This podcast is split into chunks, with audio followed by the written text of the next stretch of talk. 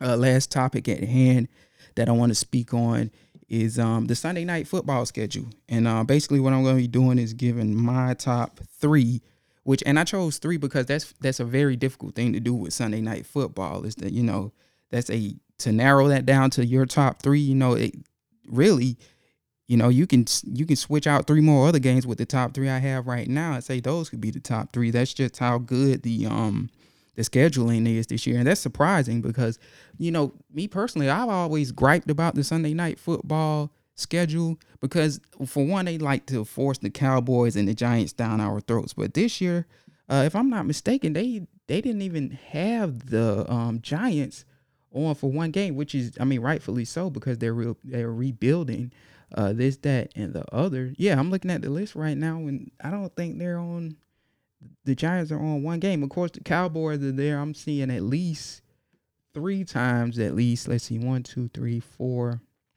Yeah, about four times on there. So I mean that that was to be expected. That's America's team. But um anyway, I digress from my point. My top three in terms of uh the Sunday night football schedule. Starting with number three, I'm gonna go with the Bears and the Rams at number three. And again, I could have really it's three more games I could have replaced with these three. You know, it could have went any kind of way, but uh, you know, I, I, made the tough decisions to narrow it down to three. And uh, the Bears and the Rams, and by the way, the Rams will be the home team for that game. That's week 11. I got that as my third, but we just talked about the Bears defense clearly. And I mean, what the, what this game is a case of, what entices me and intrigues me about this game here is simply put, the Bears are one of the better defenses in football. In in my opinion, obviously they're first, or in uh, in terms of that list that Daniel Jeremiah gave, they're first. But in in terms of totality, to me, they are the best defense in football. And you're looking at arguably the best offense in football. You know, the guys that went to the Super Bowl, and although you know they didn't impress all that much in terms of uh, you know going against the Patriots in the, the most recent Super Bowl in terms of putting up the offensive firepower that we saw previously, we still know that you know under Sean McVay that this offense is one of the better offenses in football, one of the better young offenses. Jared Goff, you name it, man. They they got all the tools. Todd Gurley. Uh, they just added the kid from Memphis. Um, his name is escaping me right now in the draft, but they, man, that guy's gonna be lethal man, mark my words, he's gonna be lethal. And I mean, as a Georgia fan, I'm a big Todd Gurley fan, uh, but the thing is, this knee problem seems kind of chronic. I'm not a doctor by any means, but uh, you know, we don't know how this knee problem is gonna go with him. It, seems like a chronic issue, but we'll see. Uh, but I digress from my point. But yeah, man, you looking at this this defense and and going against this this top tier offense, man, and I just think like if anything, it, the Bears will show everybody else if it hasn't been figured out by then. You know what needs to be done, what kind of talent you need, what you what you need to do schematically, and that will basically give people a blueprint, especially if the Rams are hot, to you know how to stop this offense, which you know as we've seen could get fire hot, and at times you know they can get cold, and with the Super Bowl being a case in point, but you know they could uh, especially late in the season with, this this is yeah, roughly midway or, or a little bit past the midway mark in the season, you know, this can give teams out there that blueprint to, of how to slow or or neutralize the Rams, if you will, and you know that could be a big deal going into it. So yeah, I just can't wait to see how Sean McVay fares against who I believe is the top defense in football with all of that talent, man, that I just named. And uh, yeah, to say the least, I can't wait for that game. So that is the one I had at number three. And then for number two, I had the Green Bay and Kansas City game. Now, this is just a case of me being, you know, loving offensive football. I love defensive football too. Uh, the the low scoring games are games me and Josh have talked about that we enjoy as well. Unlike some other people, you know, people want to see these 45, 45 shootouts. Nah, I want to see a little defense sometimes. But in this case, it's just a matter of, you know, the top quarterback in football, arguably last year, I mean, the MVP of the league, Patrick Mahomes, the cover man of Madden, you name it. Patrick Mahomes going against the GOAT, Aaron Rodgers. You know, when Tom Brady leaves, Aaron Rodgers is the number one quarterback in football, arguably. I mean, although, you know, recently he's had issues staying healthy. So you basically looking at the number one and number two quarterback of football here, not named Tom Brady. And I don't even consider Tom Brady a one of the top quarterbacks in football, right? Not not in terms. I say I'll say this. I'll rank him like fourth or fifth because, you know, he isn't what he used to be. Now, don't get me wrong. Tom Brady's still good, uh, but he's not on the level of these guys when healthy. But still, with Bill Belichick, when paired with Gronkowski in the right system, uh, this, that, and the other, make no mistake about it. Tom Brady is an excellent quarterback, Hall of Fame quarterback. But again, I'm just saying, all I'm simply saying is he's not what he used to be. And he's not one of the top two quarterbacks in this league, in my opinion.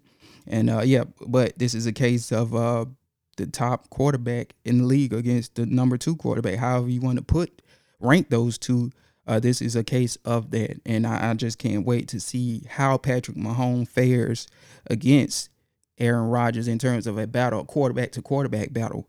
Uh, again, you look at Green Bay, their defense, in my opinion, to my recollection, is pretty mediocre. He shouldn't have any trouble, even if they're healthy. And I'm talking about Patrick Mahomes here. Uh, you know, putting up some crazy stats and putting up, you know, these highlight plays against this defense, in my opinion.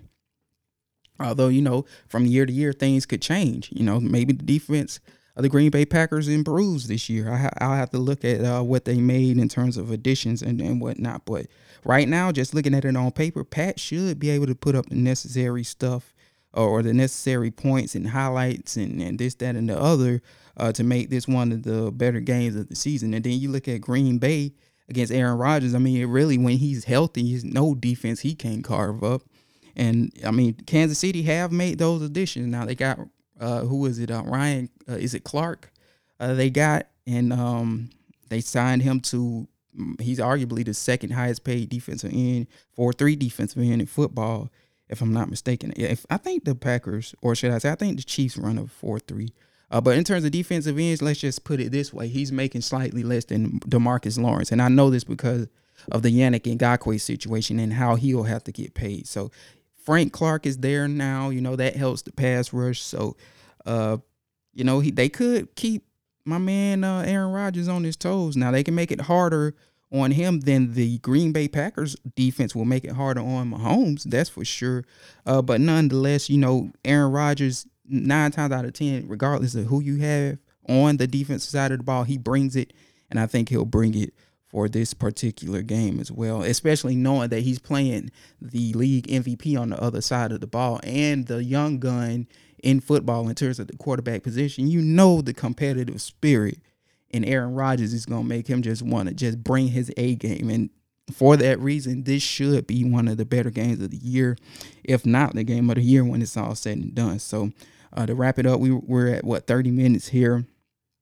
The last one I got personally, uh, number one, and again, this was a hard decision. I could have put either of the previous two on this for, for number one, or I could have put a game that I didn't even name on the list for number one here because, like I said, the Sunday night football schedule is actually good this year, um, surprisingly. But I got the Rams at the Cleveland Browns, and everybody's like the Rams at the Cleveland Browns, and right now, I think this is one of those games that right now looks good on paper at least. Down the road, if you ask me this when training camp begins or during the preseason or something, it could very well, well drop somewhere down the list. But right now, it's, it's a very enticing matchup, is what I'll say. This is the most intriguing matchup for me because just like everybody else in this world or everybody else that watches professional football, I want to know what the, the Cleveland Browns are, are about.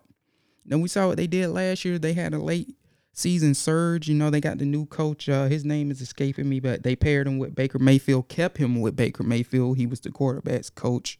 Um, but that being said, we everybody is going into this this season wanting to know if the Cleveland Browns are real or not. And that's exactly what this is a case of. I want to know if the Cleveland Browns are real or not. And by week four, we'll know a good deal about this team and where they stand. I don't know what their first three games looks like. But by week four, when they face the Rams, you know, uh, we should have some kind of a you know clue of if this team is really playoff material or not. You know, they got the young Baker Mayfield and all of that talent they've been stacking on the defensive side for what many many years. You, you know, they got the um they got the young man from A and M, uh, Myles Garrett. They got uh Sheldon Richardson, who they've added out of free agency. They got uh they traded for Olivier Vernon uh, who they got from the Giants in um, a, a, deal this year. I think that happened previously to the draft. You know, they got the veteran Christian uh, Kirksey. He's been there for many years. He's pretty decent. Denzel Ward over there. Uh, they got Greedy Williams out of the draft this year from uh, LSU.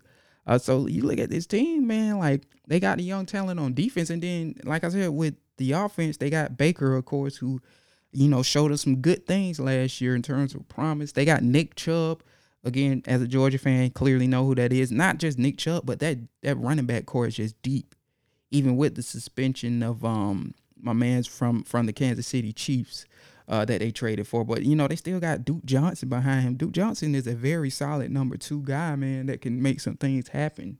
And uh, I mean, you know, they they got a, in my opinion, they got a decent offensive line. They had that in place before Baker Mayfield came, in my opinion, at least. And then you know, they of course the biggest part of the equation, they got uh, my man's Odell Beckham from the Giants this year, another guy they traded with the Giants with, basically. Um, so yeah, they did a lot of business with those guys this offseason. Uh, but yeah, they got Odell Beckham Jr. over there. You know he's gonna be motivated. You know, you know he's gonna be trying to show his stuff. You know he, you know that mindset is just going to be there. And then he's with his buddy Jarvis Landry, who's no slouch himself. And then even even at the tight end position, they got Njoku. So like this team just all around, especially this this offensive talent intrigues me just as much as the defensive talent. But they got some veterans that they added on defense, got some veterans that they added on offense with their mix of young talent they already had. And man, and on paper right now, they're they're looking like a very intriguing team that, you know, some people are even saying can win that division with the, the Pittsburgh Steelers lost losing what they lost. And um, you know, the Ravens are always a team that have I guess you could say used or or been mostly predicated around older players. So there's that. So we'll see. You know, I don't know if I'm willing to go that far and put the Browns at first in the division right now, but all I'm saying is I'm very intrigued by them and to see them go against the Rams, who I said obviously one of the better offenses in football, and Sean McVay, the offensive innovator, if you will. And I mean, I didn't even talk about the Rams defense, but the Rams defense is no slouch either. You know, they added Dante Fowler last year, who, you know, they got decent things from him, you know, here and there. I don't know if he was good as everybody was hyping him up to be. And I don't know if he was good enough to warrant the money they gave him in the one year deal they gave him. But, you know, he, he was decent. Um, the Aaron Donald, obviously, you know, they got guys that fly around the ball. So we'll see how Baker performs against that defense uh, which Wade Phillips, you know, Wade Phillips is going to throw the book at him because he's a young quarterback. He's going to make things difficult on him. But nonetheless, uh, just because of that intrigue for this Browns young roster and, and just the urge to know where they're going to go and if they're going to turn it all around for that reason, I put them number one against the Rams in terms of my personal uh, most enticing Sunday night football game in the upcoming 2019 season. So, uh, that being said, we're gonna wrap this up. Um, like I said, I was trying to keep it uh, pretty brief. Looked like we had 37 minutes or so right now, so that that wasn't too bad. Uh, it could have been a little shorter, but nonetheless, um, still a good podcast, quality content, a little something something for y'all to listen to in the meantime. So that being said, um, again, you can follow me at Sports Grind underscore Done and uh, follow all of my work on the Jaguars Wire. That's at the Jaguars Wire on Twitter. You also follow our podcast at the Jags Den Podcast, or it might be at Jags Den Podcast. And also the site is USA Today or jagswire.usatoday.com. So, you know, it's downtime right now. Uh, so, like, I'm not going to be putting a bunch of crazy content into the site, but nonetheless, we're still going to be working hard and putting content into the Jaguars and what they're doing uh, as training camp approaches. Uh, so that being said, also follow Josh under Johnny Assassin as well. He's gonna be back as I said Sunday. We're gonna talk some football, get a full pod for y'all going, and um, also you can follow this podcast on iTunes, Stitcher, Anchor, Spotify, Radio Public, especially on iTunes. Feel free to follow us and give us some ratings, um, comments, and reviews um, so we can get up there.